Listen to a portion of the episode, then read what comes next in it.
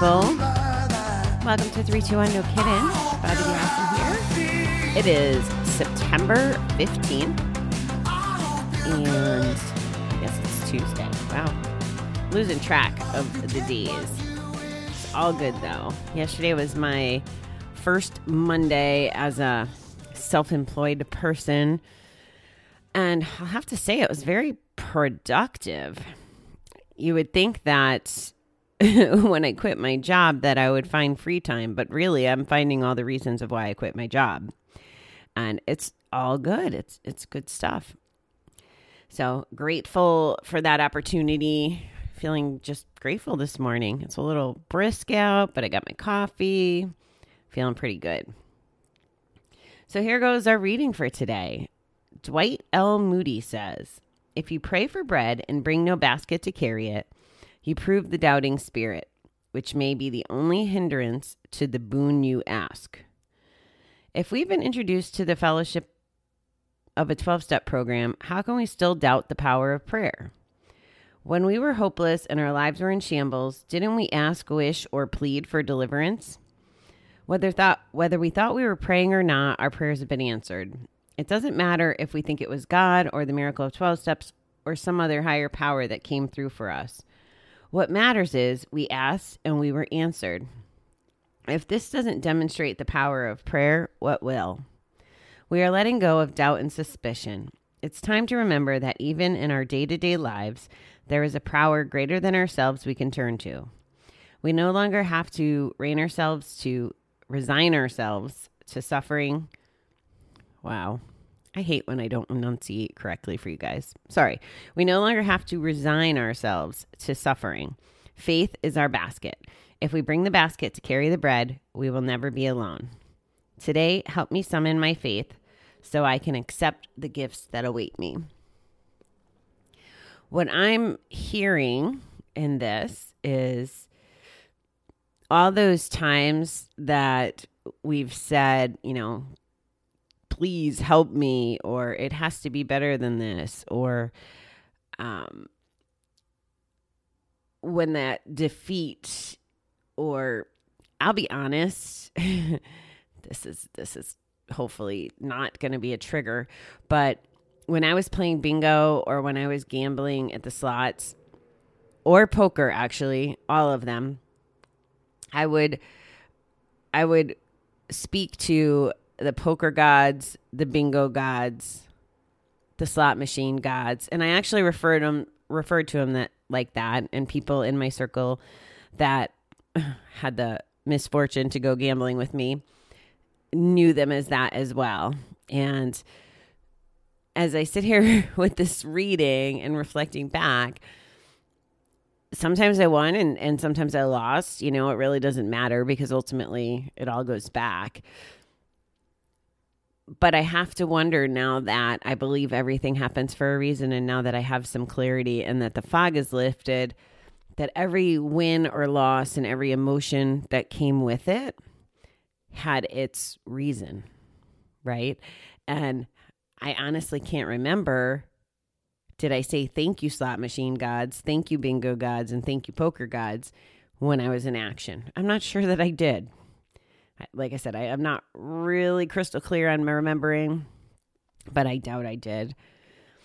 I I was on Facebook this morning in one of the gambling rooms and I saw a lady there was a picture of this beautiful family. There was a wife and a husband and this little boy on the husband's shoulders.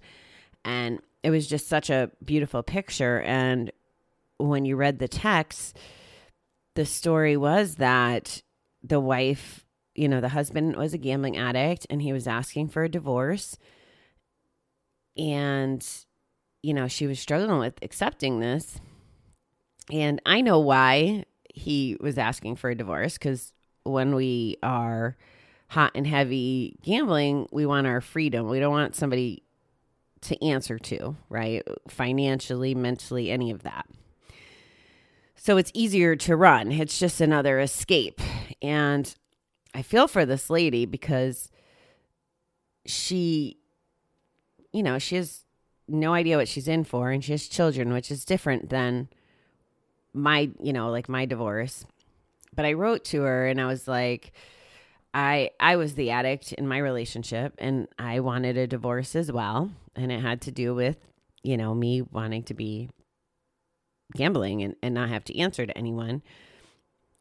And what I said to her was essentially this this faith piece, like even though it's gonna suck and it's gonna hurt, it's exactly what's supposed to be happening right now. And I shared with her, you know, my divorce, we, you know, we divorced and I really felt a big sense of relief as far as the damage I was doing to Davy. Davy was always like he was just such a good guy and and my friend um and my best friend. Like he was the one I wanted to tell everything to, good, bad or ugly. And he was always supportive no matter what it was as a general rule.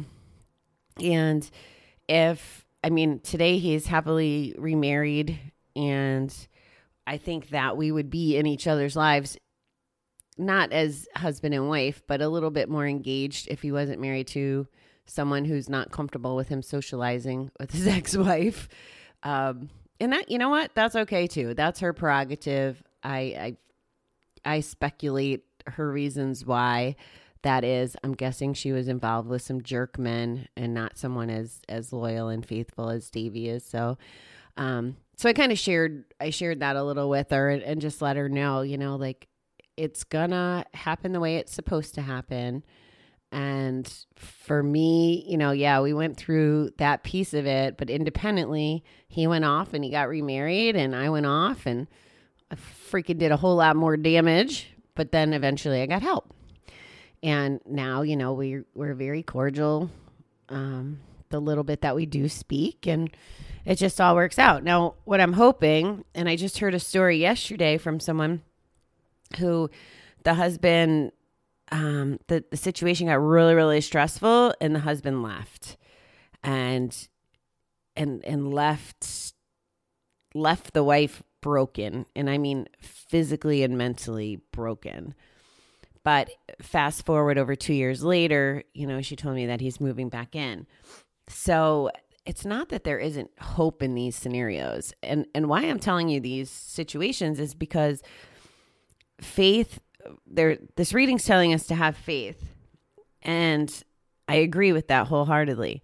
I just want to make the distinction that having faith and getting what god universe whatever wants you to have or what's supposed to happen may not look like what you think should happen or what you want to happen. So i just want to call that out if I guess if I got everything I wished for, you know, like let's say let's say those slot machine gods or those poker gods kept me flowing. Now, if you're an, if you're a gambling addict, you know that there never would have been enough money for me and that I would have always lost whatever was given. But let's say hypothetically that I always won none of my shit, for lack of a better word, would be fixed. I would never have experienced emotions on the level that I feel them. now I almost, you know, cry over everything.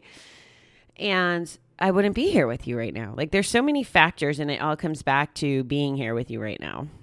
Like I wholeheartedly believe that my journey led me to be here with you right now. Like that's just that's just what I believe and that I'm doing what I'm supposed to be doing. Like this is my calling for lack of a better word. Otherwise, why the hell would I be doing it? Like it's really weird. I didn't I didn't grow up going, I want to be a podcaster. You know, I didn't even know what a podcast was 5 years ago, 4 years ago, whatever. Um this was never my aspiration. I used to call GA GA junk. You know, I I was not buying in. My mind was not ready until my mind was ready.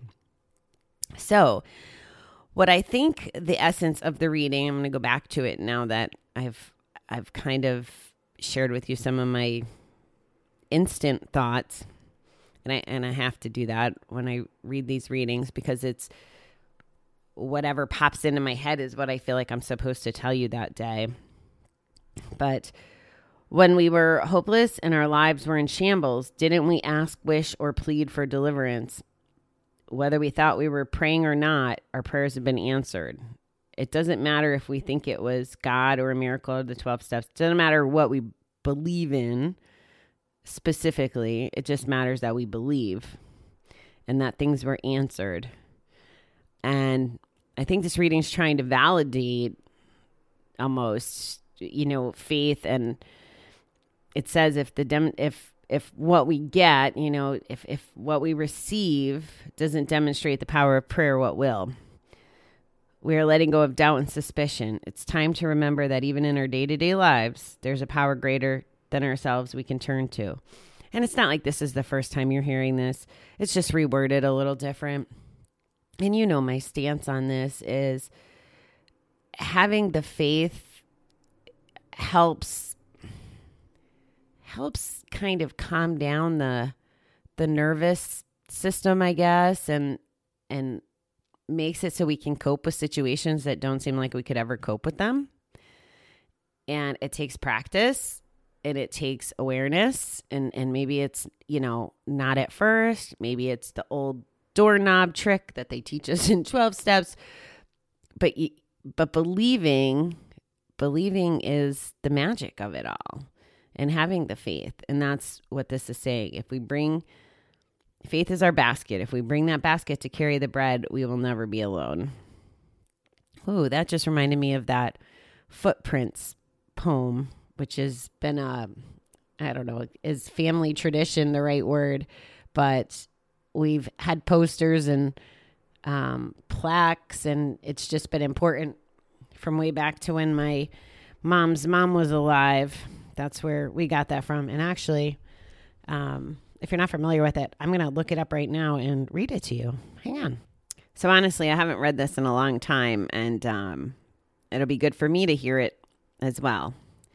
So, who wrote this? Footprints in the Sand? I can't even tell. I feel like maybe it was an unknown author, but don't quote me on that. But it's not it's not giving anybody credit where I'm looking at this. One night I dreamed a dream as I was walking along the beach with my Lord. Across the dark sky flashed scenes from my life. For each scene, I noticed two sets of footprints in the sand one belonging to me and one to my Lord. After the last scene of my life flashed before me, I looked back at the footprints in the sand. I noticed that at many times along the path of my life, especially at the very lowest and saddest times, there was only one set of footprints.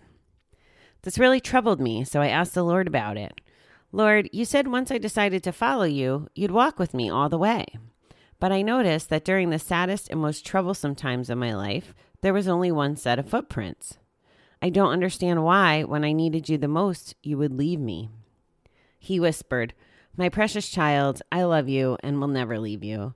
Never ever during your trials and testings, when you saw only one set of footprints, it was it was then that I carried you. Isn't that lovely? So when you're in the the saddest, darkest, whatever those moments are, if if you can hang on to just what I read you and having the faith that you're going to come out on the other side and that you're not alone, that will give you should give you could give you. I don't know. I don't know the right. You know, I don't like to be too bossy, at least all the time, but that can give you some of the solace that you need when things are are definitely a struggle. So, that's footprints in the sand. All right, beautiful people. I am going to kick this day off. I hope that your Tuesday is terrific. And I will be back with you tomorrow.